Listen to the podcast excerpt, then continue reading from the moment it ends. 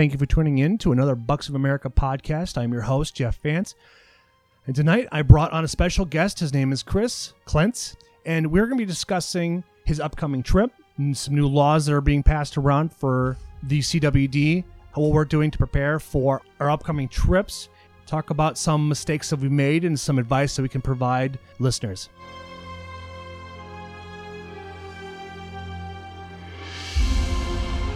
All right, Chris, how are you doing today?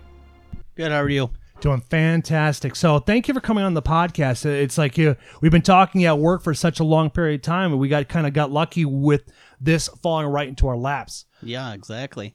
I appreciate you letting me, you know, get on here. Yeah, I'm glad. I'm glad you asked because it's like it's like I was looking for a guest that was local because my podcast is very face to face oriented. Yeah. and it's like I like doing that because this way then I can I can we can read off of each other instead of doing it over the phone. Even though phone interviews are fantastic, especially there's a lot of great guests out there that I haven't even been able to touch upon yet. But the those are going to be all video conferences, and so you're going to have a nice element of being able to see each other's reactions and such. So this way we can listen and watch at the same time.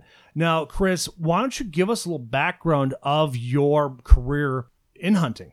So I was, uh, I was with Mathews in ar- archery for uh, roughly between part time in high school, Mhm. um, all the way up into my career. I was with them for about 15 years. That's impressive. Um, great job. Love the company. Um, great people to work for.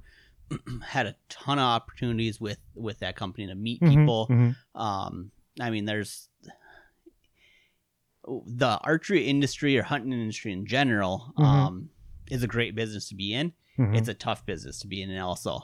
And I know that you've you've talked to shop owners and things like that, also. Mhm. I have. Um, you know, there's w- one big thing is, and I know a lot of other people kind of press upon it, is a lot of times buying stuff from a shop. okay. A lot of people don't understand it is, or some people understand it, but the biggest thing is, is you go into a shop and you walk in with something from eBay or wherever, Mhm, you're not mhm. helping that shop owner out either. But no. and a lot of times you buy it from them, they're gonna f- do stuff for you for free. Yeah. Um, and a lot of people don't understand that on the on the back end of that Mm-hmm, mm-hmm. is that with that in general, you know, you buy a rest from them, they're gonna put it in for free. You walk off on, on the street, they're gonna charge you thirty bucks, forty bucks just to put it on, Yes, exactly. and a lot of people get upset about that. Mhm. Well, they got overhead. Mhm, You know, their eBay doesn't have, or you know, Amazon or whoever doesn't have overhead. Mhm. Um, so that's one big thing I I kind of learned in the archery industry also is you buy stuff online.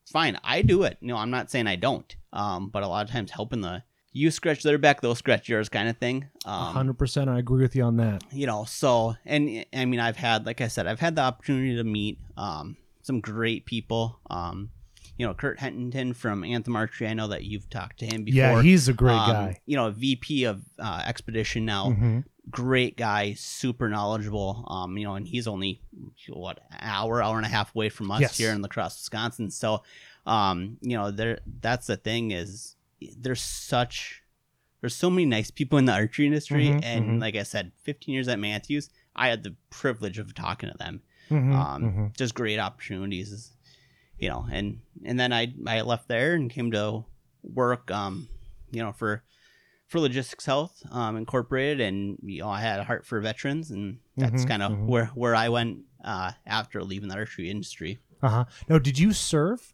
I did not. Mhm. Um, I had a my um, my dad's father um, was in uh, Korea, World War II. Um, he was in for a little while, Mhm, Um, mhm. and then my dad's couple of my dad's brothers were in um, the Mhm. army. Um, one of them was in, then he got out, then he got back in, um, and now he's I think doing some contracting for the government um, Okay. out of Hawaii. Keep himself busy, which is great to see. Like, uh, I have quite the lineup of family members that are in, that have that have served in the city in the armed services. Like I have an uncle that served in the, in the Vietnam War. He was he was in the Navy. Uh, my grandpa he was in Korea. Then my mom's dad he ser- he was in uh, the army as well, cavalry back when they still had horses. And then uh, he was in the infancy stage of the missile guidance program back in the early early years. He's just really really good with math. And he got went to school at Nebraska uh, there in Lincoln for mathematics. Then I have a few other ones that served in during the Gulf War, but also were there present when the when the wall was torn down there in Berlin, which was which was quite uh, a landmark to see. And then I have several cousins that are currently in the service right now. There, one is in Edinburgh, and he is working his way up, and he's gonna he's gonna make a career out of it, and he's gonna. He's, his goal is to make it up to an E8, and so this way he still has somebody else to bitch to. And I quote you on that. It's just like that's just hilarious. And I tell Yep, you what, exactly. though, hanging out with these guys and when it comes when it comes down to their downtime and keep, trying to keep up with them while they're drinking, that is a challenge in itself. It's like they have it to a whole nother level when it comes down to drinking. Oh yeah, that's that's definitely. So like you know, I I can talk about a little bit of my you know hunting Yeah, go ahead. like that. So what what's what who introduced you to the outdoors? Who was your first person? Like, hey, let's go shoot. so the first person was of course my dad. Okay. Um, you know, he he's the one that took me out. Um, little side story on that. Okay. That you don't even know this. All right. Um, and we've talked off and on. Mhm. Um, my dad has actually been best friends with Matt McPherson, our owner of Mathews, for 40 years. Wow. Um, so of course, because of that, I've Uh-huh. shot a Mathews my whole life. Okay. Um, I've shot other bows, of course. You know, Mhm, mhm. being in the nursery industry, you kind of got to feel everything out. That's the one thing is I've always shot Mathews, but I honestly, to God, there's not a bad bow out there. There, There really, really isn't. isn't. It's the biggest thing that I feel is whatever you can afford is Mhm. where you need to be. Mhm. Nobody has to buy a $1,200, $1,500 bow. You really Mhm, don't. mhm. You know, a $500 bow or a 400 whatever you can afford is Mhm, what's it's mhm. going to get you.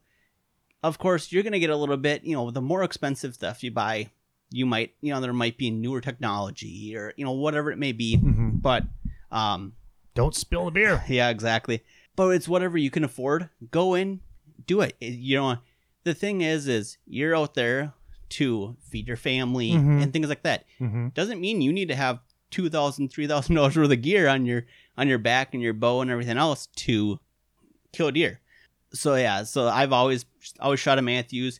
Um, you know, I've like I've said, I've known Matt my whole life. You know, I'm 33 years old. You know, Uh-huh. I've I've known Matt my whole life. So, um, that that's my my biggest thing is you know I've I've hunted with my dad. Um, I've had some great trips with him. Me and Mhm. him um have have gone to Idaho. Uh, we he used to be a sales rep for Mathews. Um, he's Okay. a sales rep for Mathews. We actually moved. right. I'm originally from Iron Mountain, Michigan, All right. um, Upper Peninsula. We moved here about 2000, May of 2000. He started at Mathews. May Okay. 1st, 2000. So a- then, how did they cross paths then, since they've known each other for forty years? So, um, originally, so Matt's from um, Eden, Minnesota area. okay. Uh, my dad left Iron Mountain when he was, you know, 18, 19, something like that, Mhm. and moved to Minnesota. Honestly, don't know why. Um, but that's just what I think. Bigger city, try to get out of a smaller city because Iron Fair Mountain's enough. not big. It's It's or or it could because a woman or, or a woman because that's how I ended up in La Crosse is because of my wife. So yeah, exactly. Um, he he actually knew my mom in in Iron Mountain. They both are from that area, Iron Mountain, Mhm, Kingsford area. Um, moved there, and he went to, um, so he, how do you? So he knew a family from Iron Mountain that moved there, and that, maybe that's why he moved there too. So this way, he at least had a, a Had somebody. so yeah, somebody exactly. Yep. Um, and it was a it was a pastor and his family is who Mhm. who it was. So Matt, um, so the pastor actually introduced Matt and my dad is how it actually happened. Okay. Um, and that you know, like again, that was forty some years ago. Um, at that time, Matt was, I think he was doing auto body. Um, All right. his, his dad owned a auto body shop, Mm-hmm. And so that's how they were kind of. That's how they they started knowing each other, and then just through the years, um, Matt just he's got a brain on him. It's it's insane. Um, I understand that because like Alicia's had some really pleasant encounters with Matt when he come into Gander Outdoors Yep. and and and he's, he treats his employees very very well. I Oh, know yeah. like he give them a, as a as a bonus or as a gift, give them firearms, ammunition, stuff like that. And it's like he treats his employees very very well. Yep. And it's like he's got that humble. Uh, beginnings behind it, but like he, she said, he's like he, this guy is like a world of an, on a, a whole other person because he, he's very intelligent, very intuitive. Oh yes, yep. He's he's very intelligent. Um, he never went to college. Um, some people know that, but a lot of people don't. That's that's crazy. I had no idea. I thought he I thought he went to school to be an engineer because of his intuitiveness be, behind the mechanics of a bow. Nope, he actually, um, and he's personally he's said this, so I can I can say it. Um, the solo cam technology, Uh huh. he had a dream. Is how he came up with the, with the design. He was working on something, Okay. but he woke up in the middle of the night and he's like, "That's it." And he got up. I don't know. It was two, three o'clock in the morning. Uh huh. Went over and started drawing it up. Next day, he got onto a CNC machine and started working on it. No kidding. This was Um, back in 91, 90? Uh, so he he was he I had an archery company. He had some partners, um, Mm-hmm. McPherson Archery. Okay. Um, I don't remember when he started that. I think it was like eighty, sometimes in the eighties. Okay. Um, it was him and I think two partners. Okay. He kind of said stuff over that about um the solo cam technology and things Uh-huh. like that. Okay. And it sounds like they didn't want to deal with it or didn't want. They thought he was crazy. I think. All right. Um, So he got out of it. He, he did some body work. I think he had like a non compete or something like that for a couple of years. Mm-hmm. Um, I think it was like two years, three years, something like that. And then he, while he was doing that, he still, I think, was designing and things like that in his head and writing stuff down. And probably also working with the patent office too, because that can be a bitch. I have some friends of mine that uh, shout out to the TB Grill up there. His name's uh, Jeremy Sean, and dealing with the patent office is a pain in the ass, and it is not an easy process to go Mhm. ahead and get an, a patent going and, and finally actually done. He's he's, Yeah. he's got one patent he's been fighting with for three years, Yep, exactly. thousands of dollars. Yep. So he he came up with that the solo cam technology, um, patent, everything like that. Actually, he sold the rights to it to Fred Bear. No Fred shit. Bear has the original patent on the solo cam, but Matt's the engineer of it. Um, so he went to Fred, said, of course, at that time, Fred was still alive. Uh-huh. Um, you know, he was he was the the main guy in the archery industry at the time. yes. Um, so went to him, said, "Hey, this is what I got. mm-hmm. Can we, you know, can we work together?" Kind of thing. And so I, if I remember off the top of my head right, Fred's actually got the original patent for the solo cam, That's crazy. but Matt man. had all the rights to use it. So I don't Okay. think he is So a lot of times. manufacturing rights and Yep. such. Yep. So a lot of times when you have a patent, I don't know how much you get know about a patent. I am so, not nearly versed in that. So you have a patent. Um, somebody else can use it. eh, You know, Okay. in the archery industry or wherever it may be. You know, Mhm, auto industry. Um, say Chevy or Ford or whoever has a patent, they can sell it. So they can sell the patent or have Ford or Chevy or whoever you know, Bowtech or whoever in the archery industry. They can use the patent, but then they have to pay The whoever- royalties. the Mhm. royalties um, Mhm. is what Mhm. happens. So Matt didn't have to pay the royalties. So Fred had the original. He so anybody that wanted to use the solo cam, I think it was seven years, goes to Fred. Wow. It doesn't go to Matt. uh-huh. Um, I guess it's a good trade off, though. I mean, it it, it Yeah. works. exactly. Yep. That's Or exactly. excuse me, it worked. Yeah, exactly. Yeah, he's been around for 25 years, so he, he figured out something. Mhm. Um, and then of course from there he kept you know pushing on, then doing other other patents. Uh, Uh-huh. He's got 60 plus patents, I no think. kidding. Um, he's got a ton of them. Of not even some of them are, or all of them. Most of them are archery related, but there's some other okay. patents he's got out there too. I know of. Um, so then from there, he just he went from Austin, Minnesota. Um, that's where they started Mathews. No kidding. Just just on the other side of Rochester. Yep, started there. Um, I they were there for a few years. They had a couple employees. Uh huh. Um, actually, the the number the first employee um still works for the company. okay. Uh, last week he killed his 27th big game animal. He killed a Rocky Mountain sheep out in Utah. Congratulations. So he's That's got impressive. 27. He's got three sheep, and he's killing or he's going for desert in December, and he's got a brown bear. Oh man. Um, great guy named Joel Maxfield. Um, Mhm. a lot of people in the industry. You, you say Joel Maxfield, you'll a lot of people in the industry will instantly know who Joel is. Um, Mhm, mhm. super nice guy. Like like you said about Matt, super nice guys. Um, great people. Um, you know, loyal loyal to their employees. Um, for sure. So that's kind of how how I I got into the archery industry. Okay. Is then my dad was sales rep for five years. Um, and then, you know, I was in high school, Mhm. kept going, got in, um, you know, ground level, doing pre-assembly, putting stuff apart, Mhm. and then I just worked up the chain. Um, Mathews does all their own film dipping, all their own machinery. Mhm. I don't.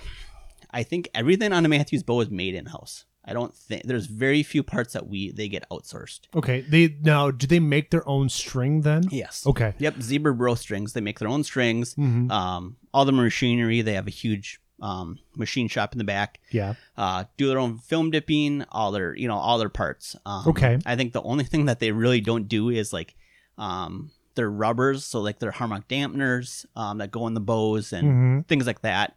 Of course, those those come from somewhere else, but they do. It's not something. It's not something they specialized in. So why put the resources into something that it's like you can somebody else is already making them. They're Yep. already doing a good job. But it's like why not? Why reinvent the wheel? Exactly. Um, so from from there, you know, like I said, I worked myself up all the way up to the customer service department Mhm. um, there, and then you know, like I said, 15 years.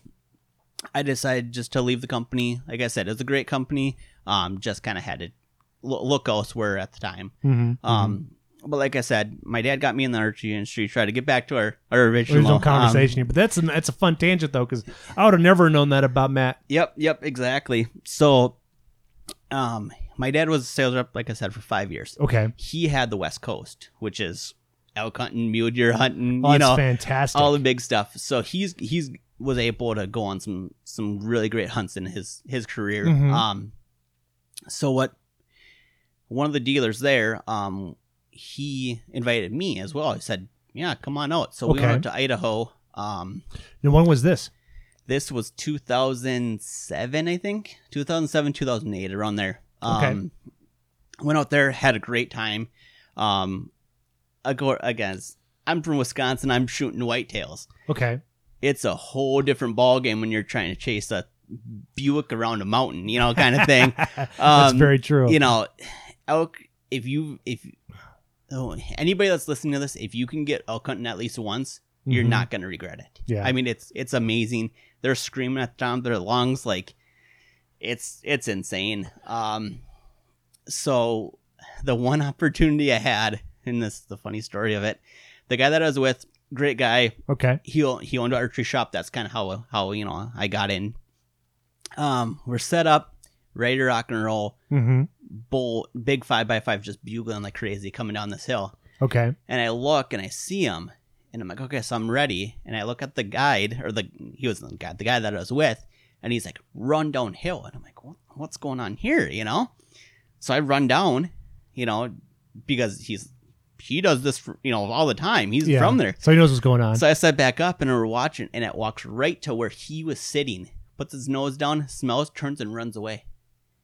And I'm like, what the heck? So I look at him, you know, the bull runs away. I look at him, I'm like, did you spray down this morning? And he goes, uh, no. I'm like, you gotta be kidding me. oh me. no! So the next day, Uh huh. um, you know, we're, we're still hunting, whatever. One of his buddies calls him. Okay. Says, hey, I shot a bu- I shot a bull, you know, it's five by five.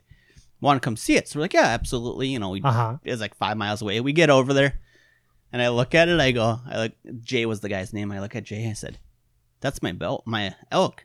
And he starts laughing. He's like, "Yeah, I know." And I look at the guy that shot it, and I'm talking to him, Uh huh. and I look down, and I'm like, "He's got wrestling shoes on. He doesn't have boots on. He has wrestling shoes." And I'm like, Okay. I look at him. I'm like, "Why do you do that?" He's like, "Elk can't hear you." Then I'm like, "Okay." So I'm talking to this guy, and I'm like, "You look so familiar." And he's like, "Yeah, I was on American Gladiators." no sh. Okay. So he was, oh, what was it? I knew what it was off the top of my head, but he was one of the actual American gladiators. Mhm, Um, mhm. and what actually happened was he was actually in the crowd and he was a contestant okay. and he kicked everybody's butt. So then American Gladiators hired him. no kidding. Yep. I think he was like, it wasn't Jed. What was it? It was like Jed or something like that. But Mhm. super nice guy. Um, so never. I mean, nobody killed or one other guy in the camp. There was five of us. Um, he Mhm. killed a little spike bull. Okay. Um, but I mean, we we had opportunities, and I've talked to Jay. Um, in the last couple years, actually. Um, and this is another thing that I know that me and you talked about a little bit, Mhm. and the the wolf population out there has gone insane. No, Um, this is in in, in Idaho. Idaho, yep. Okay, yeah, And- I've heard that uh, Steve Rinella and, and the Watch the Mountain Men and those guys have really paid attention to the increase of the Yeah. population because a lot of them are coming right down across the border. Oh yeah, yeah. He's and he. I mean, he said, you know, we could always get on bulls. Um, I think this was this last year. I think he's like all season, and it's a pretty you know long, long season for a Mhm. resident. He Mhm. goes, I saw one bull. He goes, I'd see five a day, and all his buddies. I don't even out of you know, and he he got out of the the archery industry. Um, he went on and um did some other stuff with another couple companies. He was with Mhm. Plano for a while. Okay. Um, Tenzing Packs for a while. Um, but he said a bunch of his buddies didn't even see anything, but they they've seen so many wolves. They saw more wolves than elk. That's crazy. That's scary. Mm-hmm. And I know um, that's another thing is up in Black River, and you know what is that? An hour away from us, and if that. Yes. Um, I got guys that they've seen more wolves than they see deer here. No It's- kidding. Uh huh. There's one guy in particular worked for Mathews for years, and he said the same thing. He goes, "I see." He goes, "I'll sit on a stand. I'll see three or four wolves a day." No shit. Uh huh. And, And then his his dad the same way, and then you know, and he's he's from Black River. Starts talking to people, and they're like, "Yeah, we're seeing wolves everywhere." Um, you know, and I know everybody has different opinions on that. Mhm. Um, I think they need to in the Wisconsin. I think they need to open it back up, but that's my personal opinion. I, Um, I think there's a lot of us that share your, your same point of view on it because it's becoming more of a nuisance. Because my uh, uh, father-in-law's dad, he was we him and I have had conversations about what's been going on in northern Illinois because Peoria is not that far away Yeah. from the from the Wisconsin border. It's like mm, maybe 100 miles or so. But they're saying that they've had an uptick in bears, wolves. Lynx and mountain lions come down, bobcats coming down. It's like, and if, if you've driven through that area off along I 39, it's very flat. There's not a whole lot there. Once you get, I think it's just like 20, 30 miles south of Rockford. And you start seeing it starting to, to flatten out. It's like, yeah, it's like it's this. We, we're seeing animals that we haven't, that, that, that they're not normal here. And Yeah. I agree. It's like, we do need to bring this back. And it's just dealing with the, uh, these, these non-profit un- institutions and listening to Randy Newberg and wh- on when he gets on his high horse when he or when he gets on his soapbox about it really gets him upset because he's like he was all on board back in the 90s for it bringing it back getting him in manageable status and now it's like it's been nothing but a fight Yep. and one thing we've learned from the Sportsmen's Alliance, there's no giving up. They will, they will, they they want to keep. They want to take our rights away. There's no negotiating with the devil. They Yep. want it. They, they- it's like you we cannot give up an inch, and it's like it's it, it is a frustrating aspect of what we're dealing with, and it's like that's why we may have a small population of people that are hunting. We're only looking at 11, maybe 12 million people right now Yep. and we're and we're competing against 350 million people out there that live in concrete jungles have no idea what's going on it's like the, the worst worst thing is is like when we have another catastrophe like we're i expect we're going to have another financial crisis coming up we Yeah. do but every decade it's it's a good way of separation of wealth and such and we need to maintain that that momentum that we we cannot let let go of where we're at right now. Because we start letting stuff go. It's like we'll end up like California then we'll end up it's like we don't want to end up like them. Yeah. and now they're having nothing but issues like out out east in New like New Jersey and they're having issues with bears coming into their homes and such. And it's like it's something that we have to keep an eye on. Like three years ago. Yeah, three years ago. My wife and I were at the time we're we're just beginning of our relationship. We were walking through Monterey Park here in La Crosse, and she saw a skull upside down. So it's like, well, I got a hair. I went up there and grabbed it and rotated over. And it was a bear cub skull Jeez. in Monterey Park. And say, what is this doing here? Like, how did this get here? Yeah, And it, because there's not much around Meyer Park that could hold. You know, there's there's woods, but Mhm. I mean, oh, it's, you're, you're gonna see have to- bear quick. Yeah, it's like because for how many people that walk through that area, there's not there's not dense foliage where they can hide. It's like Yeah. somebody's gonna see them because it's it's not very thick and it's a lot of water. It's a marshland, so it's not going to be easy for them to hide themselves or protect them, especially when the winter comes. Yeah. because they're going to have to find some place to hide, and it's like they may not have a place that's going to be deep enough to get away from the wind and such, or they have to go up go across. Um, Highway 16 and make their way up to towards Granddad's Bluff. Yep. And it's like, well, somebody's going to see it there. And what was it, 2016? They, they had sightings down by the railroad tracks there Yep. of a bear coming down through town there. It's like, it's, we, we, we provided them rail uh, ways of getting into these urban areas would because of our railroads and stuff like that because they're not heavily traveled and Yep. which makes sense. And then this past weekend, I found something out about railroads and railroad crossings. Now there was this. Uh,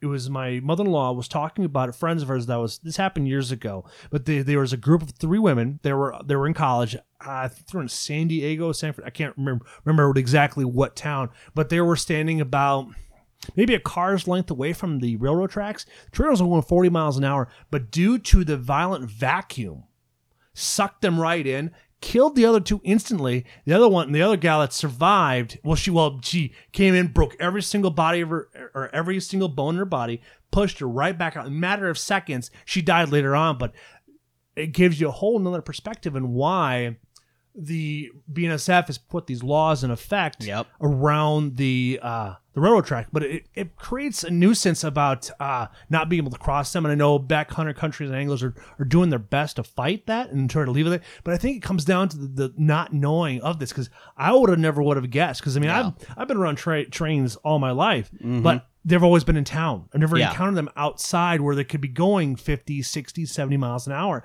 And learning this is like, wow, that makes really good sense. It's like just literally picking them up, throwing them in the side of the cars, tossing them right back out and dying. It's like, that's just fucking Yeah. nuts. Yep.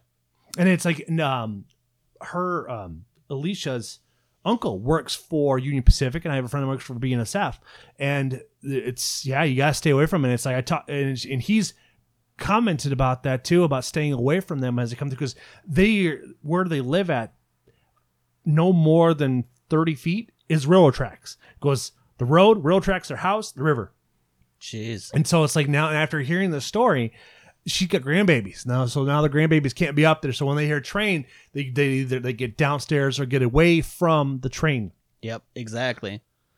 it's just it's just It- that's that's It's like, insane. I would have never would have thought of that because it's like you don't hear about this stuff. You don't hear about these horror stories because don't get me wrong, they don't happen very often because of the way people treat trains with respect because they've been around for so long. It's such a, a massive enti- entity you can't do anything around it. Like a person to really listen to is Sturgill Simpson. He used to be a a a um, yard master out in Utah that controlled the entire distribution of the West Coast. And if something went wrong, it's like it's just it's going to mess up everybody's world. He said he was putting in 90 hours work. Now he's become a mus- musician or uh, a country singer and become quite the success. He's even got his own little show on Netflix. oh, jeez. Yeah, and it's like, and his music's pretty psychedelic. It's pretty cool stuff, and it's like he's been on Rogan a few times. I recommend listening to him and like and listen to his music because his music's actually really good. It's it's Yeah. it's not very popish and it's like it's very original and it talks about uh, a turtle on tripping on acid and and, and like it's just like it's it's a very interesting song. It's like you know I don't think I want to go that far in the rabbit hole, but Yeah, like, I I'll was gonna still say. give it a shout to listen to. Yeah. Exactly. But anyways, now we, since we're getting back on track here with the, uh, so your dad got you started with the hunting and then with bows. Do you gun hunt or do you strictly just bow? Yep. Yep. So I I'll gun hunt too. Um, Mhm. all my elk hunts. So I've been on two elk hunts that Idaho, and then I've been on Oregon too, and I can talk about that a little bit in a little bit here. Um, but all my hunts were archery. Um, Okay. I'll gun hunt for deer in Wisconsin. Mm-hmm. Um, but I'd rather bow hunt. Um, and that that's just me personally. You know, e- Likewise. each their own. Um, you know, and and that that gets into like I said about you know what what you can afford and things like that with archery Mhm. is, you know, or what you have time for. You know, I know it's a nine day nine day gun season in Wisconsin. Um, that's when you know families get together, things like that. Mhm, Um, you know, there realistically, since I've been to Wisconsin, I have I have an older brother um, and an older sister. Um, my brother will come down and, and archery hunt with us. Um, he hasn't in the last couple years, but he he has came down. Um, but for gun season, it's pretty Mhm. much just me, my dad, and my mom will go out every once in a while. But okay.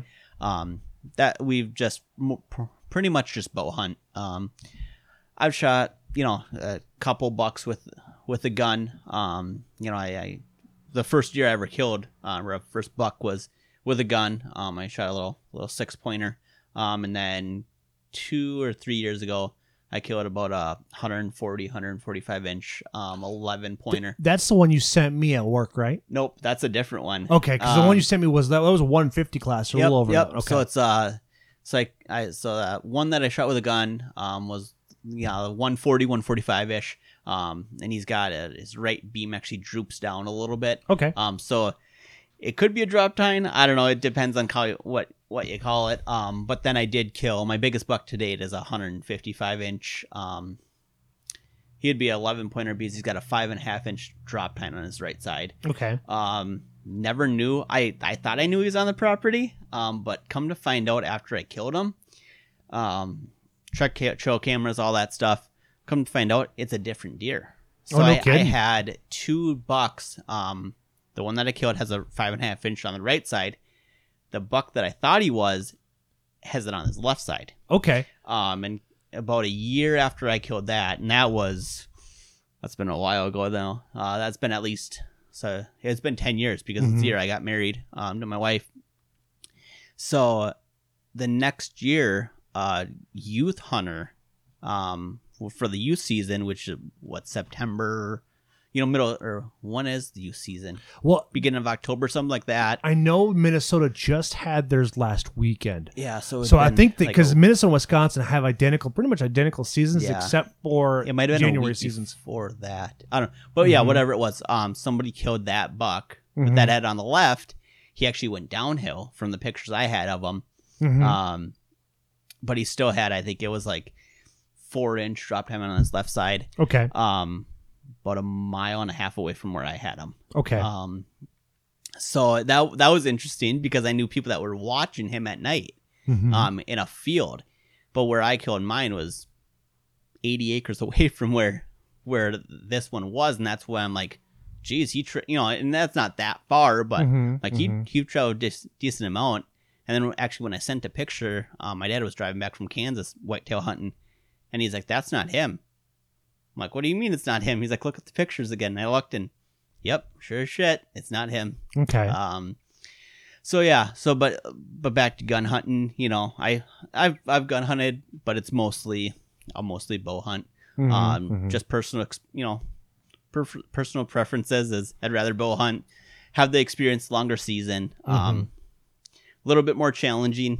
I, Um, I like that too because it's like I primarily I do have a 30 six, Yep. but I spend most of my time with the bow in my hand because it's like I just found myself being more confident and being able to put an arrow where I wanted to go. Yep. And, and gun hunting gets expensive because it's like you still have to practice and you, and it's like the ammunition is not cheap.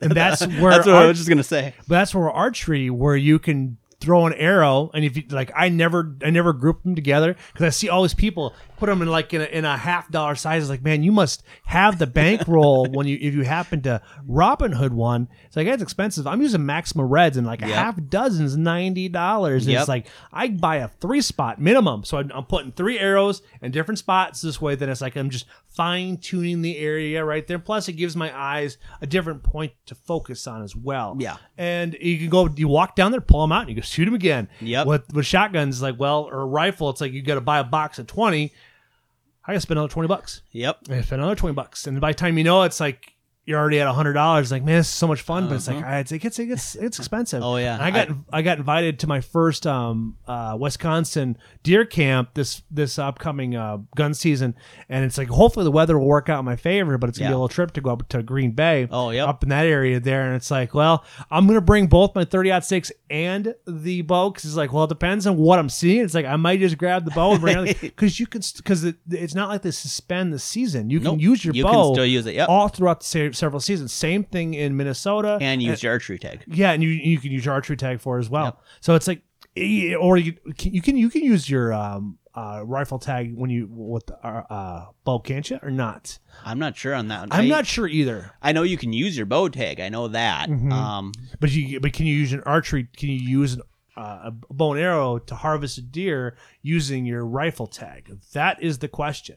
You might. I'm not. I'm not. I'm not sure 100%. either, 'cause We it's like I- have that up. Yeah, that that would be something that we definitely won't assume that's the case Yeah. because you don't want to be I, in trouble. I know in Minnesota, um, because I know of guys that have hunted with archery, and they've used they you can use your archery tag in Minnesota during gun Mm-hmm. Yes, season. That is true. yeah. Um, That's because yeah. I've I've, hunt more, I've been hunting there for the last decade, so it's like Yeah. I'm more familiar with it. And like today, I, I have a friend of mine coming in from Colorado. It's the host of Whitetail Rendezvous, Bruce Hutchin, and him and I are going. We've been planning, trying to been planning a hunt together for like the last three years.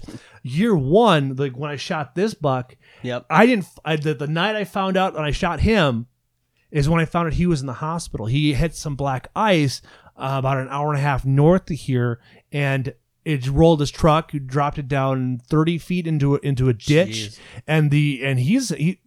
He's in his uh late he's in his 70s right now and he managed to climb all the way out and get rescued and and it's like well we'll just try to go for next year. And last year came along and with the and we just we just I wasn't able to have the PTO to do it. And it's like because I, I got we did a, a trip or something like that and ate up ate it all up. And then this year it's like we finally made it to happen because it's like I, I bank I budgeted my PTO well, and then it's like uh, we were, my wife and I are planning our honeymoon right around too.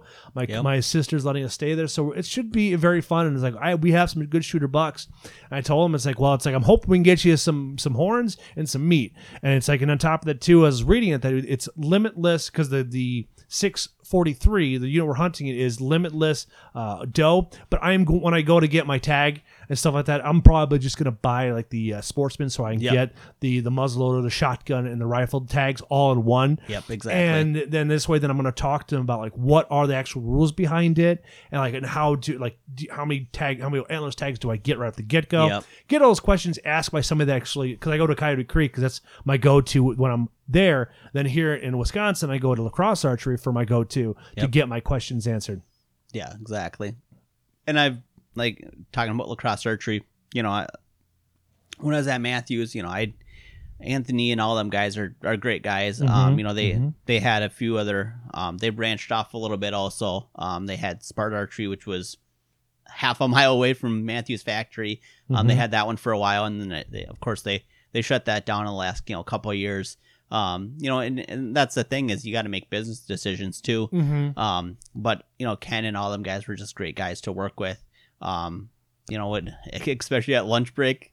You know, like I said, it's half mile away. Mhm. Half the shop was Mathews guys sitting there. You know, uh, BSing and shooting, and you know, like I said, gr- great guys at, at La Crosse Mhm, archery. That's for mhm. sure. I do recommend uh, Shimini strings because that's what I'm currently using Mhm. in my bow. And he sent and uh, Anthony set me up last year with a set of strings, and it's like I they shoot great. They're very easy to work with, and then uh, we've actually found a sweet spot. It's like I thought it was a 29 and a half inch draw, and then I went to a 20 or 29 inch draw. I went to a 28 and three quarters. Mhm. I just felt like I was in I'm in complete control at full draw. Yep. And it's like I just like that's that was that was the money right there because it's like when I when you shoot an elite, you have to have a bracket to adjust your cams, which is like I'm not a big fan of that now because it ke- becomes a little taxing because like not everybody has it.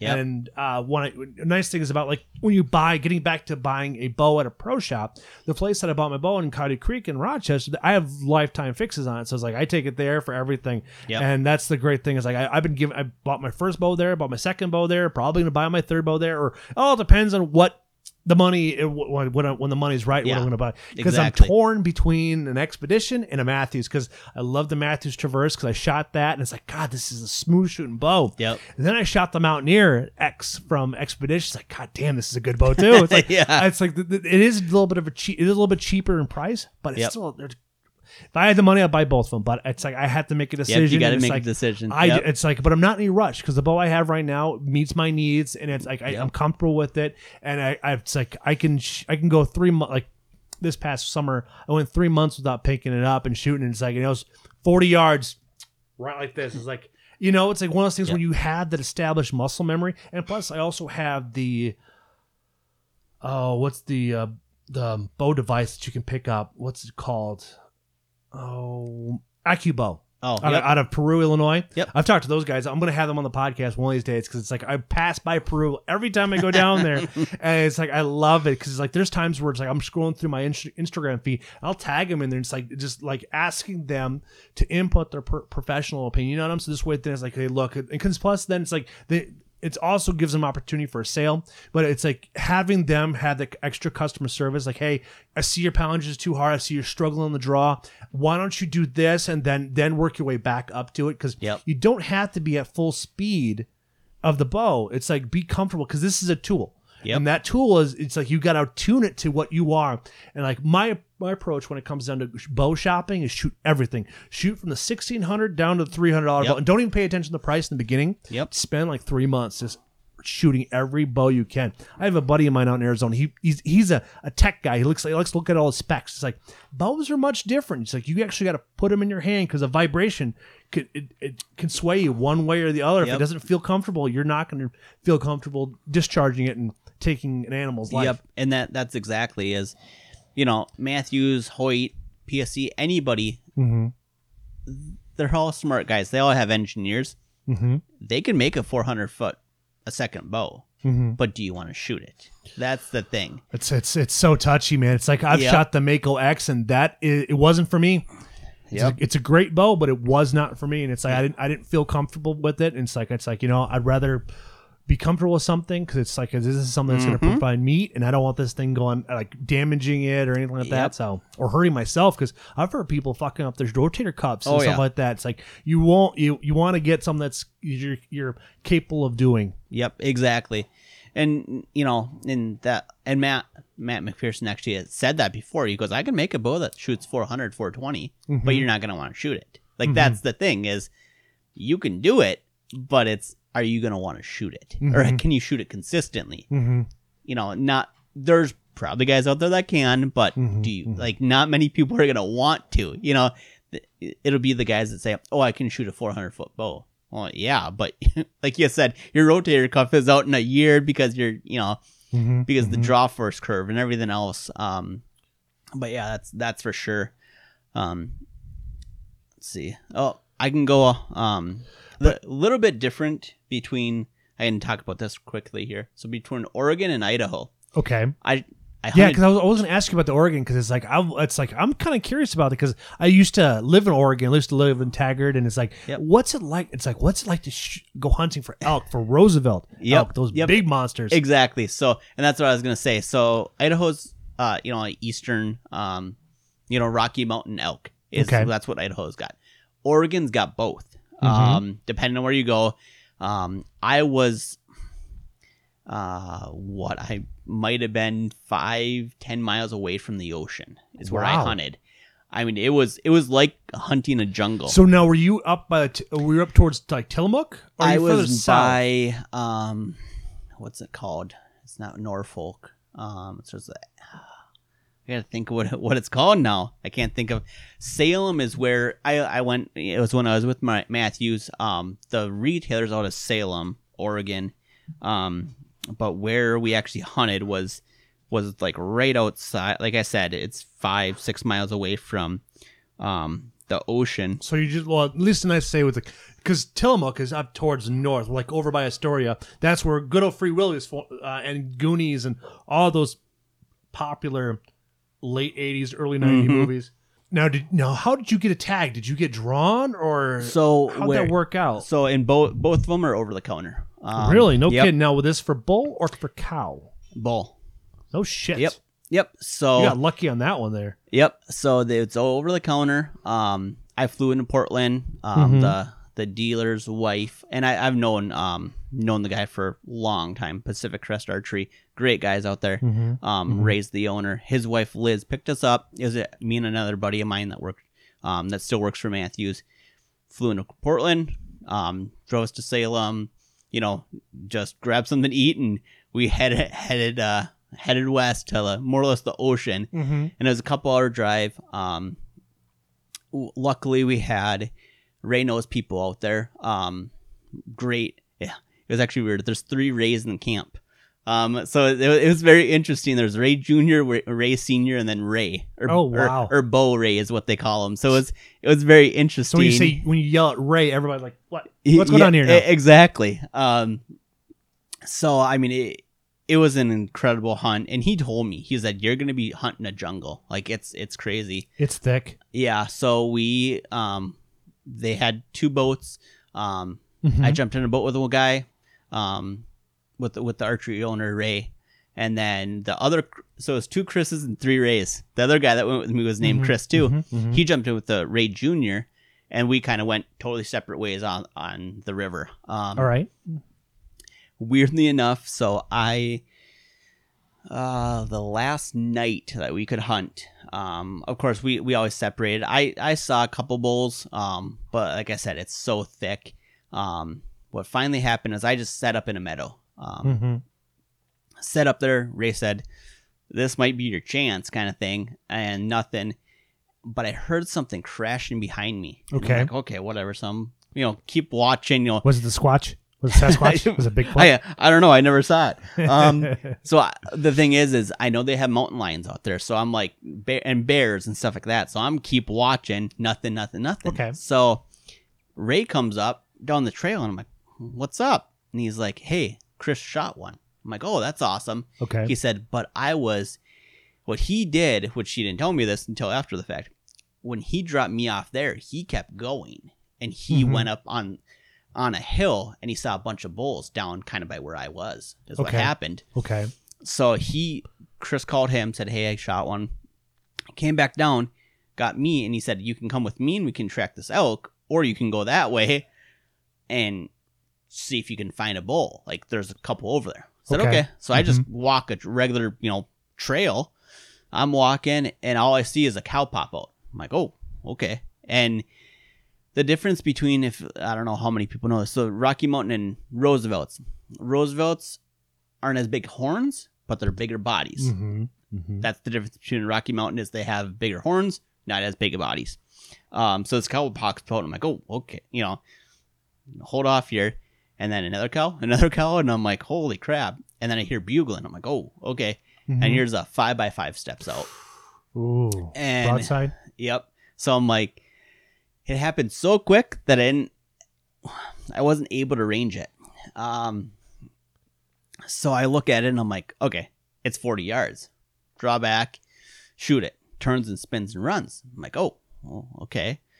So I wait for a little bit and I walk up and don't see any blood or whatever. And I'm like, well, I'm not going to go try to search this thing with just me. You know, I don't, Uh huh. again this is like a freaking jungle um so i just walked back we tracked chris's bull for six hours and we do have no clue it's just little drips so we don't know if he hit it low um or what he did but we never found the bull um which which was terrible um yeah, it's, it's like I, w- I was watching Steve Rinella's last night. He was hunting in Washington for his, and he shot his far back, and he got some meat loss in it. But you, he's like, after he let go, it's you just you just feel him look sick, and it's like I've been there myself personally, but not on uh, not on a megafauna like that. On a whitetail, it's like I can forget. It's like I have a little more forgiveness, but man, Yeah. it's like shooting something that big and how hard Uh-huh. you have to walk just to get an encounter. yep Yeah, man, it's like yeah I just, and he shot a spike is what he shot Mhm. Um, so after tracking it for a while, you know, and like I said, I mean, it's just like drip,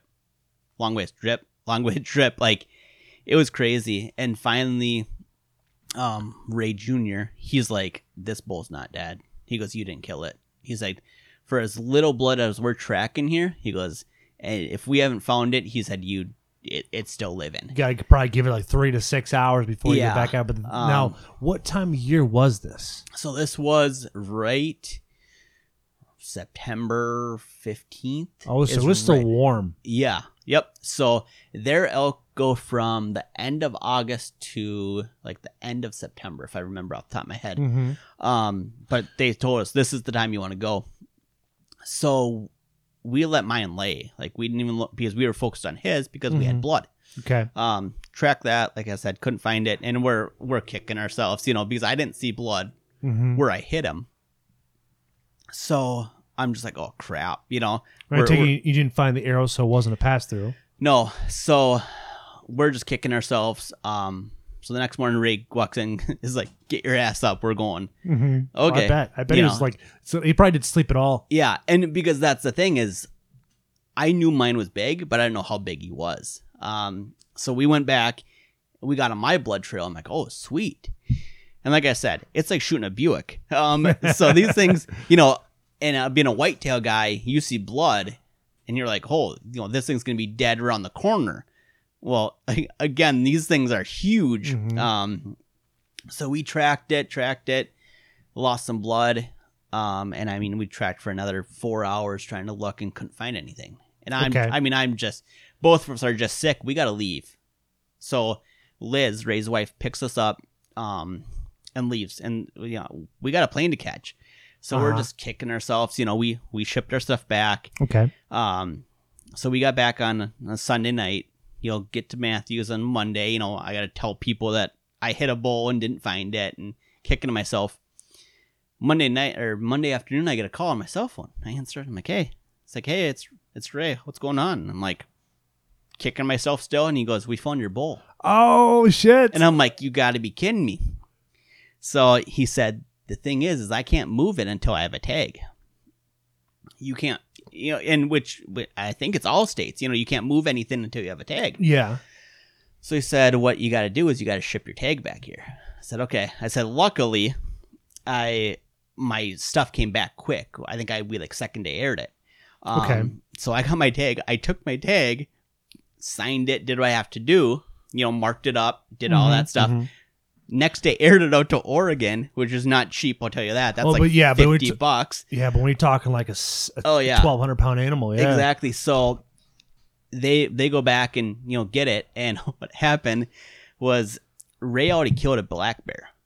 He gets over there, and there's a black bear laying on top of my elk eating it. Oh shit. So to this day, so they you know got the bear ran away. They go over, took a I think they took like a skill saw or you know a something um and just cut the head off because bear already ate and you know wolves and I whatever. was already pretty much picked clean. I mean, every he said that it was it was there's gone. no mut, there's no meat left. You know, Oh. he's he's like I could see. He's like you hit it right behind the shoulder. That was about the only thing you could really see. okay. Um, but we didn't get the meat, which is just that's just that's sickening in itself. Mhm. Especially you know I, I don't want to do that. Um, But listen, the nice thing is it, it still made the circle of life in a sense. You know, Yep. it's like it still was able to produce energy back into the ecosystem. yeah, exactly. At least you get the horns, but it's not what you were out there Yeah, for. exactly. So, So you can't eat the horns. Yep. So he took the tag. Um, luckily, and and I again Ray's a great guy. He actually brought to his taxidermist. Um,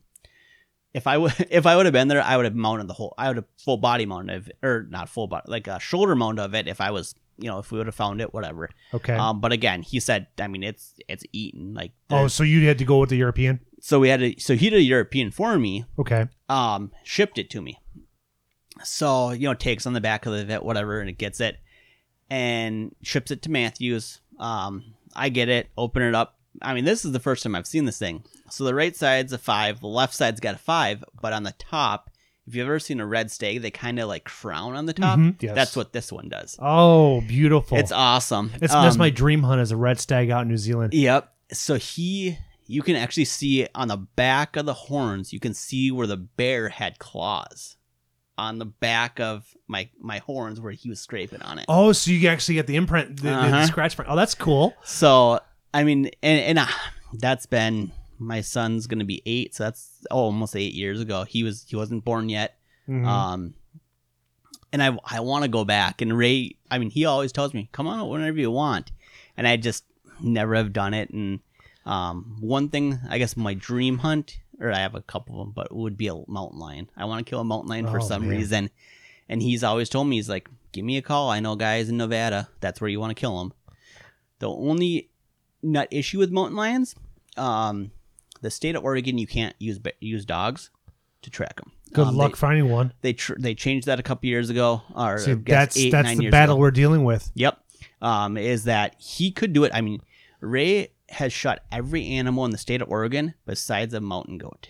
He actually had the world record, or not the world record, the state record um, sheep, Rocky Mountain sheep. He killed four years ago, Okay. um, and this last year, I think somebody shot one an eighth of an inch or something bigger. Oh Um, man, but it's like it's it's, what he- it's yep, yeah. he will be the only guy in the state that has ever killed every animal in the in in Oregon. That's insane. But getting a mountain goat in Oregon is a once in a lifetime. Oh yeah, I wouldn't doubt it. I mean, So- like, I've I've done my hiking through Tillamook Forest, and that you are I, I completely understand that that's a jungle because I remember uh, when I was out there uh, camping out there. So the first day we got there, absolutely gorgeous, and then it rained, and Oh, it yeah. rained, and it's like the sleeping bag got wet, the clothes got wet, and it's like all we're trying to do is to try to keep a fire so we don't get uh, um, hypothermia because it's like it was get cold at night, and it's, but it was it's, it's like you know enjoying the suck.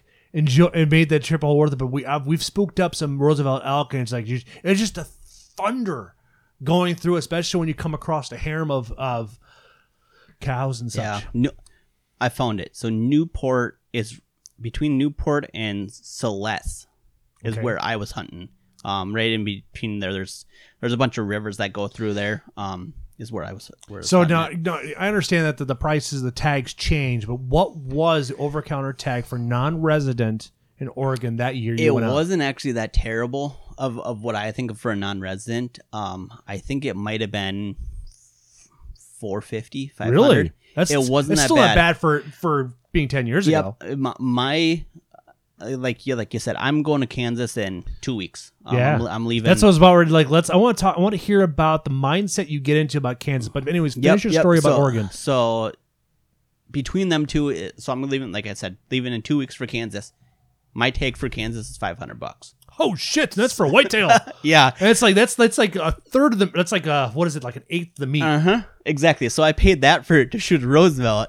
What I'm going to pay for to go to Kansas. Plus Um, the, the travel down there and the back. Oh, And- yeah. Yep. The worst part is like at least when you went and everything else. And when you went down, when you went down to, out to Oregon, at least you had a chance to get something. Like here, Yeah. it's like fucking. Li- so now, Yep. because Tony was giving, give, was telling me and giving me some shit about like he never, he always goes down there, but never comes back with anything.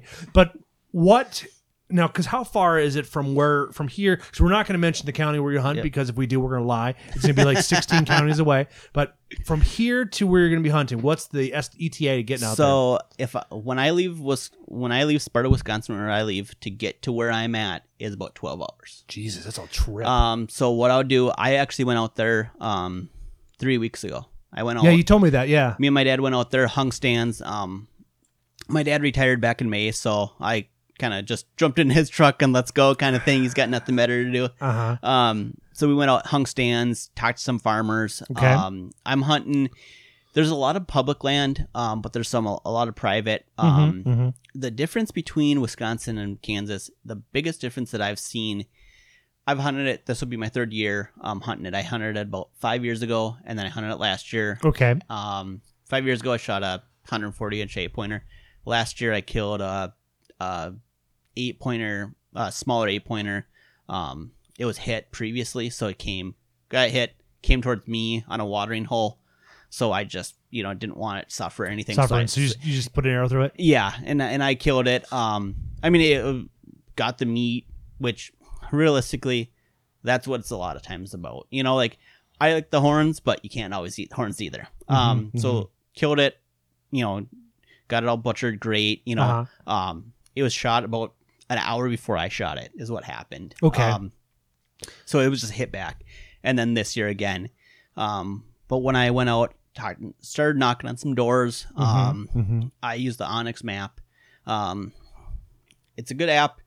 You got to pay for it, but there's there's plus It's worth the to it. mo- it's worth the money from what everybody tells Yep, me. Yep. It'll- I mean, you can get a plat book and do the same thing, but the one thing that I've seen between a plat book and that is that it will tell you where you can where um, there's areas that are public or private, but you can walk. So they changed them from it's a privately owned person, Okay. but you can have foot trafficking and hunt it.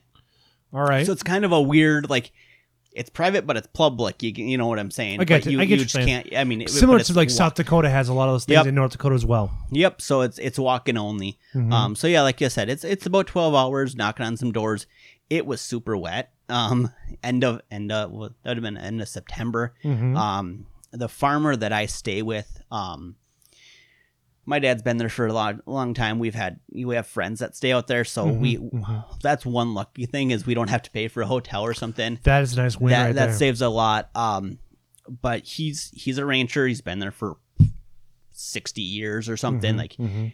his his family's been been in doing ranching for hundreds of years, I guess. so Um, so they probably got land back when the government was giving out land for oh free. yeah, he he.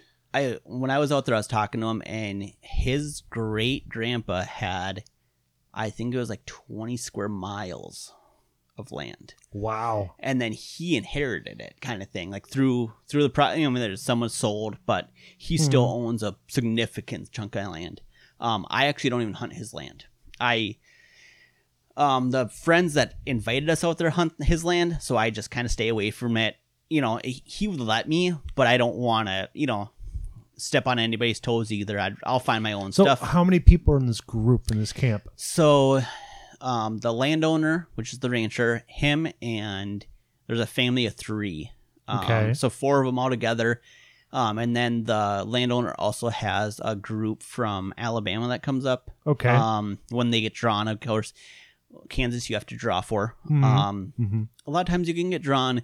If you don't get drawn the first year, normally you will the second year. Um, Okay. It's kind of just what we've figured out after 15 years of doing this. Mhm. Um, so he's got about four or five guys that come. So we kind of try to, Try not to put so much pressure because you're looking Yep. almost like ten guys there, and that's a lot of pressure. Granted, he has a lot of land, But, but, yeah, it's like it's- you all have to get out to it. yep, exactly. And, that's- there's a lot of fields and cars and, yep, and stuff like that. Exactly. So I just find it, try to find public or private. Um, that's what we did. But the farmer or the rancher, farmer rancher, same thing. Um, he was actually budding up. He he pays the co-op to cut all his fields. Okay. but he plants them all. He was right behind the combine when we were there planting winter wheat. They they're cutting soybeans. He's right behind them planting winter wheat because it's so wet. He goes because I don't know if I can get it in if I can't if I don't follow them. That's how wet it was in Kansas this year. Wow. That's So- impressive, but at least he's at least he's on top of it. Yeah, exactly. And it's just him. He doesn't have anybody else. It's just him. Um, and I've I don't even know how much acres. He's probably six, seven, eight thousand acres of what this guy has. God Yeah, damn, that's, a oh lot, yeah, that's a lot of land. Oh yeah. Um and you know some of it is woods, but a lot of it is, is field and things like that. Mhm. But uh, I'm super excited for it. Um I mean, it's they're watching outdoor TV in general. You go to Kansas, I mean there's there's big bucks. Oh yes. Um, well, we live we live in the mecca of big bucks anyway. Oh, yeah. So so like when it comes down to big bucks, it's like we live in Wisconsin. We have the most record bucks out there. Mm-hmm. Yep. We, we we have it's like cu- currently we have like 1500 200 plus class bucks. Yep. Where the next closest is um Iowa, then it goes to Minnesota, then it goes to Illinois. But these these are these these stats of course change. So these stats that I'm remembering off the top of my head Yeah. are 2017. So of course they had 29 2018 to change. So Yep. but anyways, it's like we but when we live here, it's like we we have the potential of doing it. Mm-hmm. But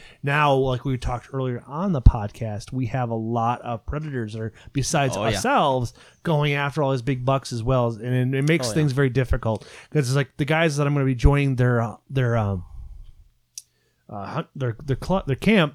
Let's say most time they just they go up there, they play cards, they drink beer, and Yep. that's about it. And it's stuff like and he, him and I had a conversation off the air where he where he got out to this pu- public pl- parcel of land and he watches one guy come out. He was probably maybe eighty yards out there. He watched him sit down with his light on there, and he hears this rip of the bag open, and he pours the bag out, and he go, walks up and was like, "What you doing here?"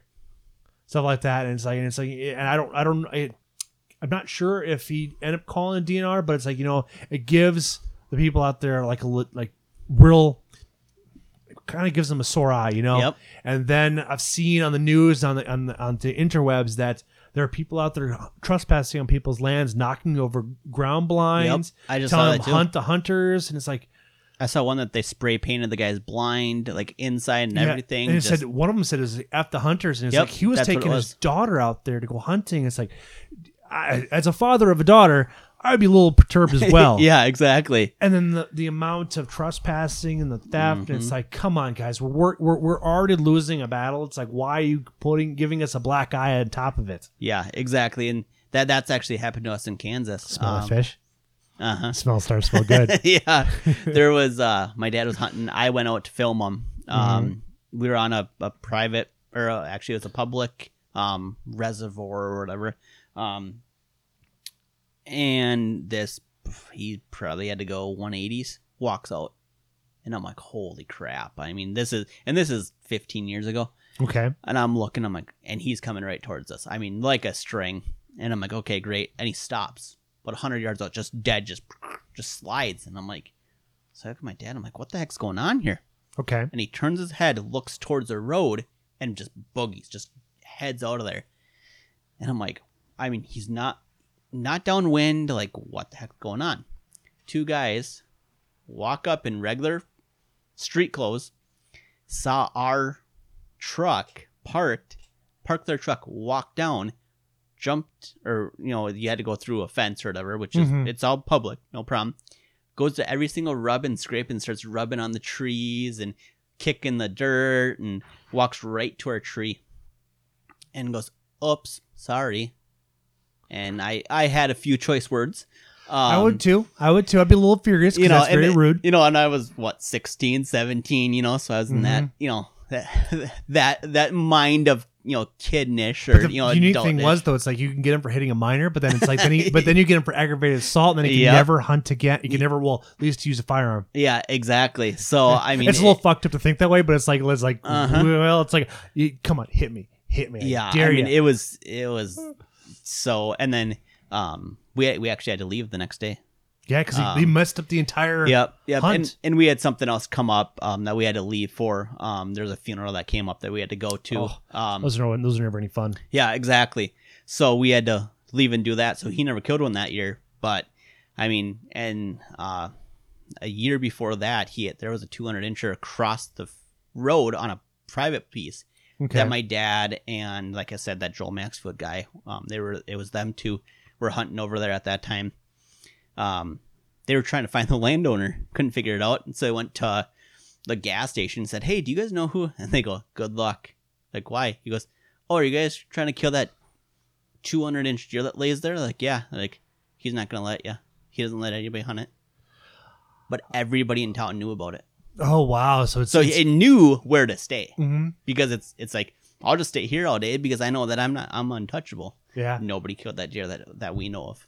And getting getting here's something I just found today that that, that there's been a year long uh, investigation on a hunter in Iowa because there's a there's a Facebook page called Trophy Hunter Trophy um, Whitetails of Iowa or something like that, and because of this one photo sparked an investigation, and now they're finally going to be able to press charges on this hunter there. And uh, I, I got the article on the Bucks of America podcast uh, Facebook page, and you can go and read it and it's very interesting like how how that all works like the unique thing about my my position here is that i have a, a decent following but it's like anytime i'm on instagram and i get a photo from a state i grab that dnrs and i throw them on there because i don't know if that's legit or not Yeah. but the dnr now has a chance to go in there and i try to at least get the first and last name of the person that hunted it and at least try to get some maintain that credibility and this way they can always go and cross check because that's how a lot of them are hunting these Yep. days hunting down poachers and it's just fan it's just it's a it's a good thing to do that it's like you Yep. got to be careful out there it's like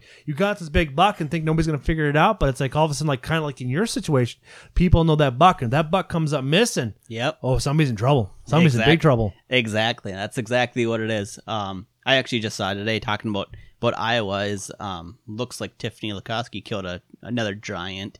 yeah Um, and and that is another thing with being with Mathews. They're sponsored by Mathews. I've met Lee and Tiffany. mm-hmm Um, Lee is beyond smart, and he's a Mm-hmm. great guy. Um, I know. I know a lot of people think, oh, these people are on TV, they can be jerks, you know, or they're just nice on camera. Lee is one of those guys. Same with Don Kisky. Don is probably one of the nicest guy I've ever met in my life. Mm-hmm. Um, you know, Whitetail Freaks. I mean, he's he's amazing. He is a farmer. That is what Don Kisky is. yeah He's a farmer that and he just got lucky that his show took off Yep. I mean, and, and he said that to people is, I'm a farmer. That's my living. Mhm. Like, and I've been shooting 160, 180 inch deer my whole life just because I'm in Iowa and I've, you know, farm and things he like grew- that. And he grew them and he, and he Yep. knows how to manage his property. I mean, that's just all trial and error. I mean, you, if you talked to him 30 years ago, oh, he could tell you about all the mistakes he was making. Oh yeah. Yep, exactly. Um, so that that's one thing is, you know, I those and those guys put a lot of work in. Oh, Um, yes. I mean, I mean, when those guys go out hunting, it's like you know they're gonna, but they put a lot of hours. Uh-huh. But And- it's like, but they developed a lifestyle around it to be able to do it. And it's like it's not easy to develop a lifestyle like that, That's- especially have the determination because Yep. there's a lot of people like just punching in, Mhm. punching out. It's like, and I do this podcast.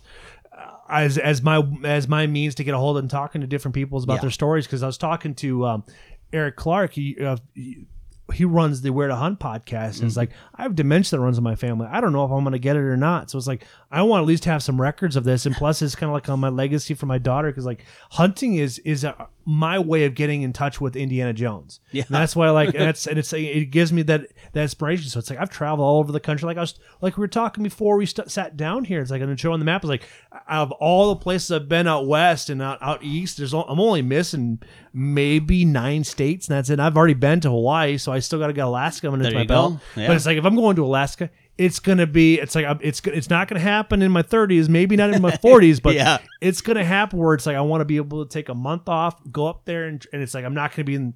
It's like it's my knees is what I'm I'm worried about, Mm-hmm. and so it's like I'm gonna. It's it's just it's a goal of mine. If I don't hit it, I'm not gonna be upset with Yeah. myself. But it is a goal to search to, to strive for. That's that's the key to a millionaire mindset. Yeah. Now we were talking about kids. Now you said you were gonna get your your eight year old. Yep, yep. So he's Brady is um he'll be eight in about nine days. Um, so October thirtieth is his birthday.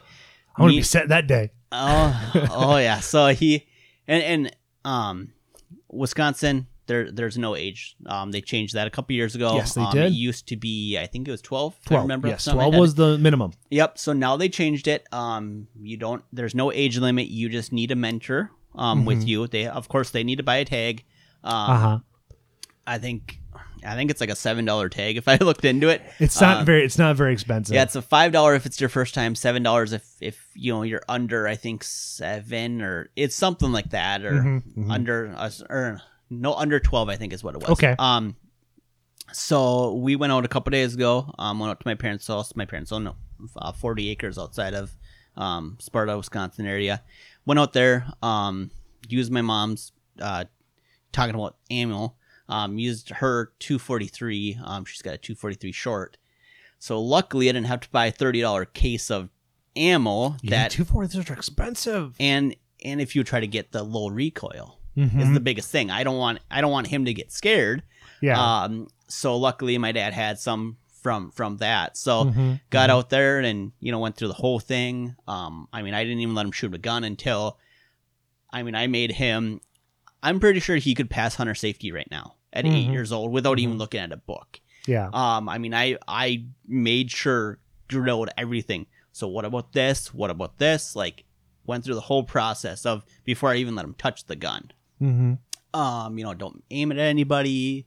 You know, went through the all those. Um, had him shoot it, and I told him straight out. I said it's gonna scare the crap out of you. Mm-hmm. And he's shot 22s and things, but he hasn't shot anything, you know, bigger. Um, so I said it's. I said it should scare you. Realistically, you know, uh, your first shot, you know, just slowly squeeze the trigger. You know, it'll let it surprise you. He shoots first, and he kind of looks at me, and he's like, "Holy crap!" I'm like, "What do you think?" He's like, "Yeah, I think I'm okay." I'm like, okay.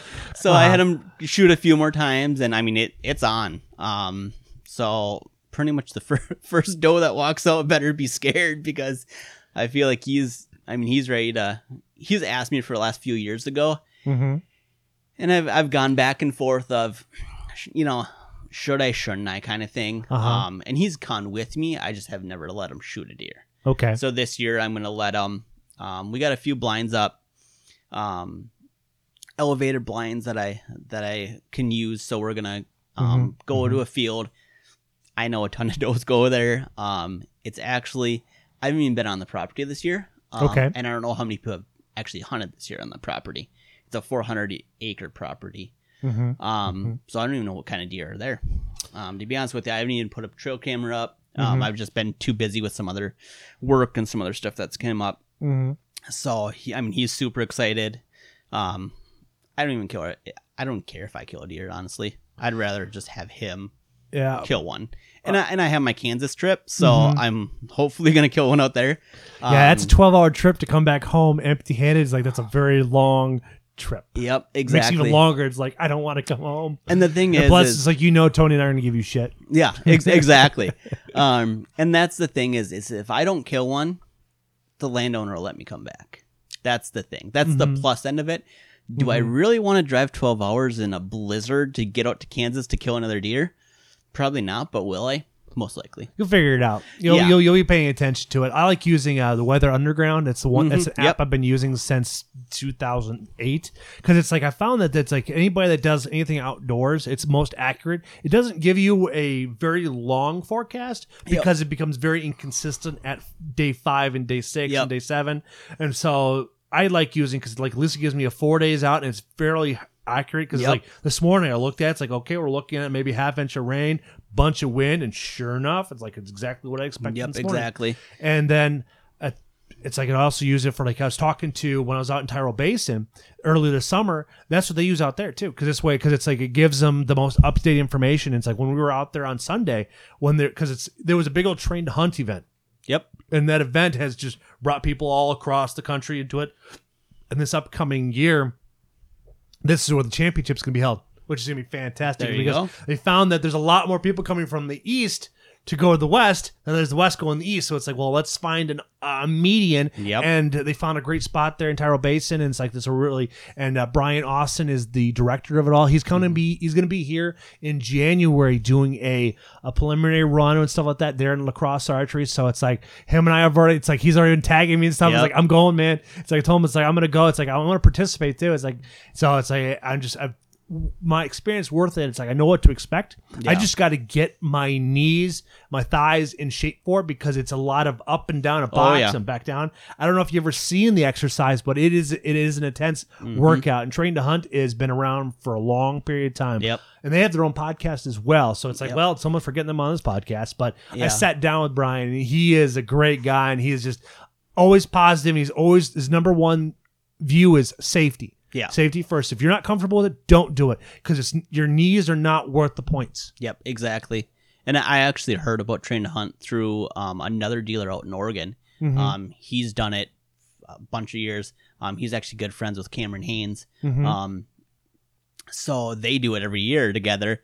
Um, They do it they do the total archery challenge. They don't do the uh, the Train Train Hunt. hunt. No, they don't. Oh, I, I uh, there we can have this conversation off mic about what I've under, what I understand about what's going on. So that's what it is then. yeah, But- so and uh, that's what because John Dudley's out there, Jocko Willink was just out there, so that's where all the big, big, big, big, big names are, and that's where like like well, it's like well, I'm not going to participate unless you give me X amount of dollars to show up to rep- represent your company. So it's like yeah, Yeah, that's the thing about some of the celebrities in here is that they don't do anything for fun anymore. They they do it like you need to pay me to do Yeah. this.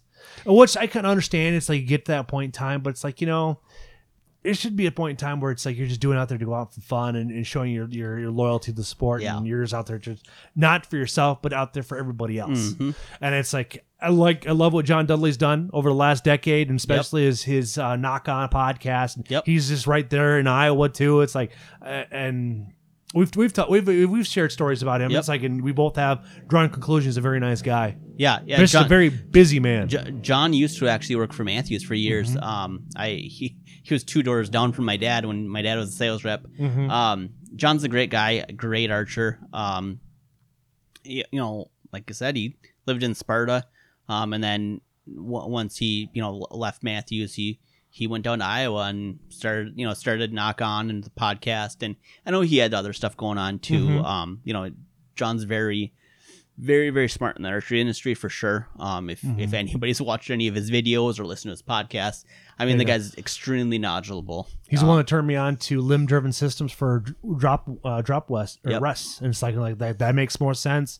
And it's like, and so I got my my I, ro- I rock one. Then when my when my wife got her bow, and because what I did is I made her buy her own bow, but I put all the accessories on it because I want her to have the same consistency and expectation that I do when we go out hunting. Because Yep. it's like I want her to be successful, and it's like and, and we're going to expect the same results Yeah. every single time. Yep, exactly. Man, so now, do you have any words of advice? advice probably my biggest advice would be practice practice, Practice. makes perfect Mm-hmm. um you know you hear that all the time i'm guilty of it um especially with kids i mean I- i shoot in my backyard i i live right out right out of the city limits luckily um Knock on wood. yeah Yay! I'm exactly right I- downtown, I, so there's i've almost actually had um my wife my wife's a, a teacher um Mhm. school teacher and one of her friends from school her husband's a sheriff Okay. and they at the end of the year we can't we had a party like an end of year party at our house when first when we bought our house, and he came Okay. and I didn't know he was a sheriff at the time. I'm just talking to him, you know, like Mhm. anybody else.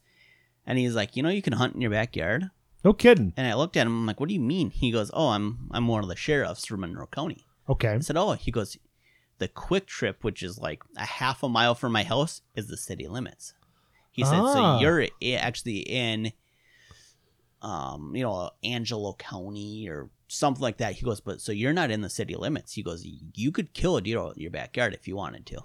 No kidding. So I don't have any issues with, and I, I haven't, but I I have no issues with, and I have a two neighbors that are far enough away, and where I shoot, nobody. I mean, my arrow had to go half a mile to even hit anything. Yeah, you'd have to just purposely shoot at that. that, at that yeah. Um, but that that would be my biggest thing is always know your equipment, look over your equipment, um, Mhm. especially before you start in the year. Um, things like that. I mean, just little things could happen. Mhm. You know, you, you don't think, you know, oh, I put away for the year. Yeah, we're fine. You know, winter whatever. If you don't shoot, um, everything, little thing can happen, especially, especially with archery. Um, another thing is how dry it gets out here for your str- your, Yep. your your strings. if you, especially in the summers, putting it in the trunk of your car and leaving it, it does not help. I can tell you that right now. because it got Um, all that heat baking yep. and the humidity. baking it, baking the string, baking the limbs, whatever it may be. Um, Mhm. Not saying anything's going to happen, but I always um, look You- over that, look over your arrows, things like Mhm. that. So, You you you can you increase the the probability of yes. failure. Yep, exactly. Um, Which it, it's it's bound to happen.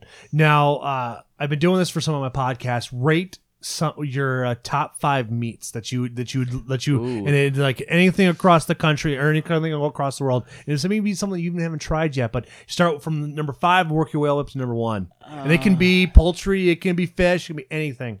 oh, geez, that's a that's a tough one. Uh-huh. Um, Spring on everybody. Those who don't listen, it's like then it's like, oh, yeah, I've and I've talked to enough people. Um, like like I said, Joel. I mean, he's again he's shot twenty seven big game animals. He's gonna shoot Super Slam soon. Mhm. Um, so talking to him through it all and talking to other people I know, I'd probably say, oh, top five. Jeez, Top five, I don't even know how to do it. Um, I guess I'll go. Oh, maybe bear. okay. Um, sheep. mm-hmm. Uh, caribou. Ooh, that's a good tasty meat. You got two left. I'd go regular venison, whitetail. Um, Number one. Oh, what is it? It's something overseas. I've heard. I can't even think of it right now. Like an ibex, Yeah, or red like- stag, or I've heard red steak's pretty good, so I guess I'll, I'll go with those just off of. okay. I I guess here's a different one I could do is here's my top the top five animals I'd kill okay. or hunt. Um, if I had the money to do it, I'd kill a Dall sheep because I Okay. think they're awesome. Mm-hmm. Um, a mule deer, a mountain lion, Okay. um, a brown bear. Okay. Only reason I say brown bear is because the guy in in Kansas that I stay with shot one a couple years ago, and it's freaking amazing. Um, and a Yukon moose. Oh boy. I want to kill. That is my one dream hunt is to kill a Yukon moose. You don't get get this? It's like you have a higher probability carrying killing a moose in Maine than anywhere else in the country. Because they have they have hundreds of thousands of moose over there, like jump across the Yeah. border over in, in that Huh. area. I, I had no idea about it either until you start listening to uh, uh, Randy Newberg and a few Yep. other people that talk about out there hunting. Um, Steve Rinella when he was out there uh, last fall hunting the Sitka uh, blacktail deer out there in um, Delaware, talk brings it up Yep. and stuff like that. It's like in passing, it's like that's pretty interesting. And then I just kind of went down the rabbit hole and it's like, wow, there's a lot of moose out there, Mhm. and there it's like they're there. It's but they have a lot out there, so you have a high probability of drawing out there, but it's Yep. still a once a lifetime shot. Yep. Here, here's a shout out to two guys. If people are listening to this, to look up. One of them is a guy named Darren Collins. Okay. He is two animals away from shooting his second Super Slam. Oh no, which is kidding. Big, big game animals. He's two or three. Um, Yeah, you told me about that. He lives. Yeah. He's a general contractor out of Missouri. mm-hmm. I mean, he's not a TV personality, anything else. Um, him, and then there's a guy named Bob From out of San Diego. Okay. He has two of them. No shit. He That's owns a, impressive. he owns archery shop out in San Diego. Um, right right outside of Top Gun, actually. So oh wow. on the phone with them, he'll be like, "Hold on a second. You can hear his his building shake with jets flying over him." Um, but those are two guys that are unbelievable. Darren and I've met both of them, but Darren is just you would have never known. I mean, Mm-hmm. super nice guy, normal guy. Like I just said, general contractor. Mm-hmm. I mean, youth. When people think the Super Slam or things like that, they think, "Oh, these guys got to have a bunch of money."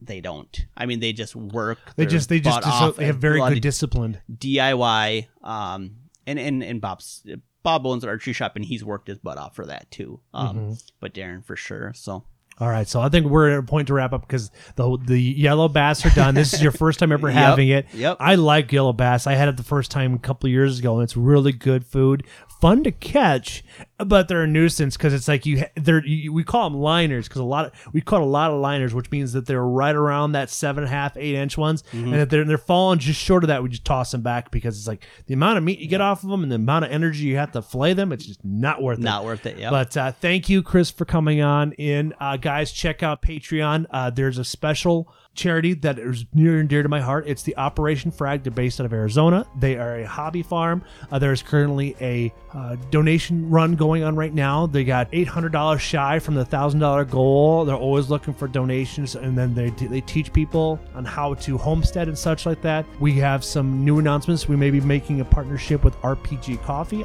out of uh, Maple Grove, Minnesota. So be on the lookout for that. But thank you for tuning in. Please go into iTunes, give me a five star rating or give me a one star. I can appreciate all the feedback as much as possible.